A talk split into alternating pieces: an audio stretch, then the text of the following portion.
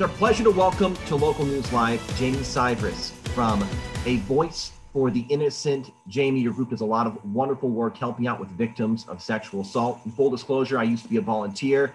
I have wonderful admiration for what you do and for what your program is doing. But tell me a little bit about A Voice for the Innocent and how valuable it is and what work you're doing. Sure. So yeah, thank you for having me and and uh, for thinking of us for this, um, and and obviously for your volunteer work as well. Um, we loved having you on the team.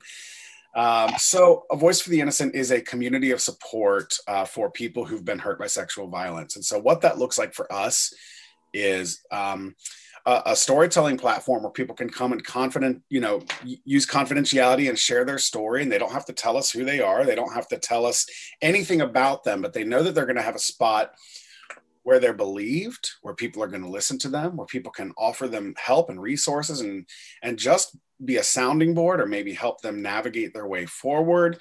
Um, and it all came from my own experiences, my own story, having been abused when I was a kid and mm-hmm. receiving, when I told my mom, receiving that support, receiving that community. Um, and recognizing as I got older that, hey, that community really helped me heal, helped me get to a good spot, and learning just how many people didn't have that community. And so we wanted to provide that online. Um, it's our community is an essentially an extension of the very community I was given to heal. Um, and so that's what it is. And we try to, you know, we we allow people to come on anonymously share stories. The only thing you need is an email address to sign up. Um, and we have volunteers who who are trained to respond and just listen and and you know and offer you support. And it's wonderful that you were able to get that support when you went through something that was obviously so incredibly traumatic. But it seems like uh, so many people aren't given that support in other places, which is why they come to a voice for the innocent. Is that fair to say that a lot of people aren't believed, aren't given the support that they need? Yeah, yeah. I mean, for sure, people. A lot of times, people aren't believed. Um, a lot of times, a lot of times, family dynamics, you know, especially for abuse, make it can make it really um, challenging for uh, people to find the support they need in a home. For instance, if they're being abused by a sibling, right, and and that sibling's going to stay in that house, and the parents are the parents of both, you know.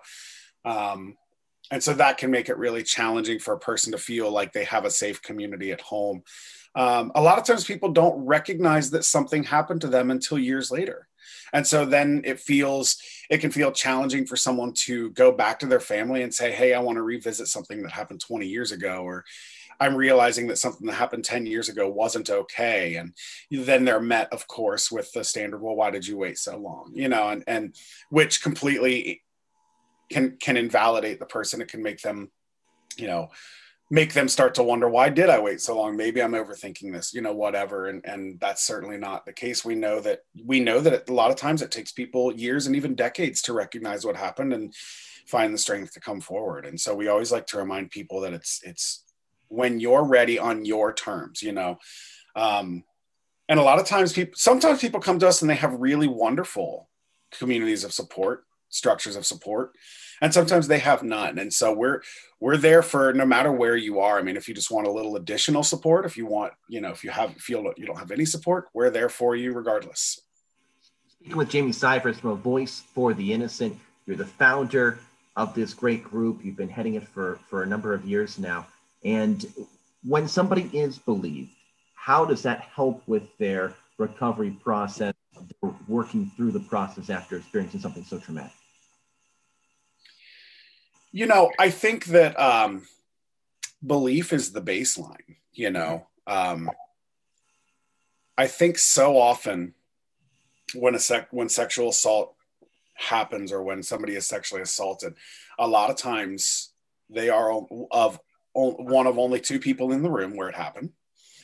Uh, a lot of times they do feel like it is very my word versus theirs. And I think a lot of times people can easily, especially if the other person denies it, or a lot of times abusers um, will um, be very, very charming after. If, you know, let's say it's at a party, they'll text the next day and they'll say, "We had a great time last night. Let's do it again." You know, and they and it's it is intentionally used to make the person who's been assaulted think, "Am I overthinking this?" Am I crazy? Did I, maybe this didn't happen. Maybe I'm not remembering this the right way, whatever. And so you're already having to, when a person is trying to recount their own story, they're having to rely on only their own uh, memory and that gets harder and harder the further away it goes right and so when you believe someone it's saying no no you're you're not crazy these things do happen one in three women one in six men are impacted by sexual violence so yeah. it's very possible you know that that happened and, and you are the expert of your own experience so who am i to say something didn't happen you know what we also know is that a lot of times when a traumatic event happens and this is beyond just you know um, this is beyond just sexual assault we hear about this for for people who have um, seen combat. We hear about this for people who have been through a natural disaster, any kind of trauma. When our brains start trying to um, respond to that trauma, they stop t- filing events in a linear fashion, right? And so, therefore, after that event, when a person is trying to recount that experience, a lot of times it feels jumbled. A lot of times, you know, memories will come later or not all at once. And it's hard to have that linear, this happened at this time, then this, then this, right? So it can make it sound when a person is trying to recount their story. It can, it can, it can make them feel and make the listener feel, oh, this is made up and you're kind, and that's not the case, right? And so when we just believe, we say you're worthy of support, you're worthy of healing, you're worthy of help, um, then you can actually move into those next steps. But I believe belief is the baseline. And you hit what I was going to ask with my next question with kind of that last part of your answer. You have a, a group of incredible volunteers on your Voice for the Innocent website that are responding to very traumatizing sexual assault accounts. Mm-hmm. they have the kind of the free rein to, to give them the the emotional support they'd like to in whatever way they like to but there are some um, uh, strategies that that help out those who've been victims that you recommend i think you just mentioned a couple of them there at the end uh, can you kind of go over some of those those again yeah so we we teach our volunteers to listen believe and validate and what those simply mean are is it's really easy as people when we're listening to somebody especially an uncomfortable story especially something that is hard for us to hear we want to fill that silence. We want to, um, you know, tell our own stories so that a person can, uh, you know, a lot of times for us, it's like, I'm going to tell my own story so that you know I can connect with you. Right. Yeah. But what that can feel like for the other person is us taking over the conversation, us making it about us. And that's not what we want to do. So whether it's online or whether it's in person, we or, or on the phone or whatever, we want to allow the person who is telling the story, we want to allow them to have the room to talk. So we listen. Um, and if that means sitting in some silence, that's what we do. We listen. Um, and then when we do go to respond, we want to respond with belief. And, and we already talked about that a little bit, you know, how important it is to believe someone. And it's okay to just flat out say, I believe you. I want you to know that I believe you. You know, um, that can do wonders. And then um, with validating it's just stating that however you are responding to your trauma is okay you know mm-hmm. um, people heal differently people remember things differently people cope differently and any of them's okay.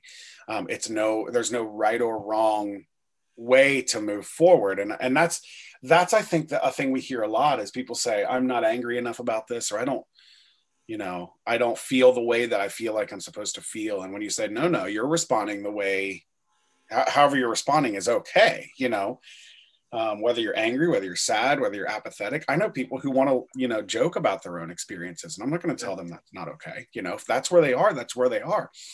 Um, however we need to cope and get through is okay. So yeah listen believe and validate. And and when we're when we're responding and listening to those difficult stories um, we're never going to make it easy to do. But we can simplify the process. And if we fall back on those three core beliefs listen, believe, and validate we're typically going to give a solid, compassionate, supportive response. What was the response from people you were around when the news of Bill Cosby being released from prison earlier this week broke? What was the response from people you were around? I was around people at my work, uh, and so I work at a, um, a, sexual assault and domestic violence center. We offer counseling and emergency services and emergency shelter and all these kinds of things. And yeah, it, it was just like nobody was really surprised. There was a little bit of, you know, like, you got to be kidding me, you know, but you know, it's it's it's Brock Turner again. If you remember that case from a couple years ago, like you know, the rich person gets a gets a a six month sentence. You know, um, and, and look, you know, I under I understand that they're like due process is a real thing, but I think you can support survivors and have due process. Sure. It, it's just it's on it's it's annoying and it's it's um can make you angry, but it's certainly not surprising. You know, that was kind of, that kind of response. No, I think that's understandable. A family member, let's say they have somebody come to them, or maybe a friend or somebody close to them, and say, I was sexual assaulted, but it's been some time. I'm finally having kind of in the right place to come out with with what happened to me. How do you recommend people respond uh, to that when somebody comes to them with that that situation? Yeah. So I mean, literally that's where we fall back on to listen believe and validate you mm-hmm. know um, and so giving the person that space they need a lot of times we can even ask and this is a bit this is kind of eye-opening for some people we can ask what the person needs from us what do you need from me? Do you need support? Do you need do you need me to call um, an agency and get some resources for you? Do you need me to just sit with you in this? Do you want advice? Do you want sympathy? What do you what do you need from me? You know um, and and again, when we when we're asking that person, what do you need from me? It's another it's another way we're giving them their power back. When somebody's sexually assaulted, it's an attack on their power, right? It's an it, and if we can do little things to empower them. Do you need me to make a phone call? Do you want to go get lunch while we talk about this? Um, can I can I buy you a coffee? Do, do you just want to sit here? Do you want to go sit outside? You know, anything that we can do to kind of give folks the ability to make their own decisions, or to give folks the ability to um, have their power back is huge. So we listen, and again, we believe and validate. Let them know I believe you. Let them know I, I want to do what I can to help you. Uh, thank you, thank them. You know, thank you for telling me. Um, I really, I really appreciate um, and am humbled that you allowed me to be part of your story, part of your journey. Thank you for trusting me. Um, and then, yeah, what are, what are those steps that they need to move forward? Is it helping them weigh out? Oh, I want to confront this family member. Okay, let's talk about that. Is it um, I want to, you know, go and uh, see about about um, about filing charges or pressing charges or talking to a lawyer. Learn great how can I help with that? Do you want me to do you want me to make a list of, of attorneys you could call? Do you want me to call anyone for you? I mean, anything we can do to offer that that support.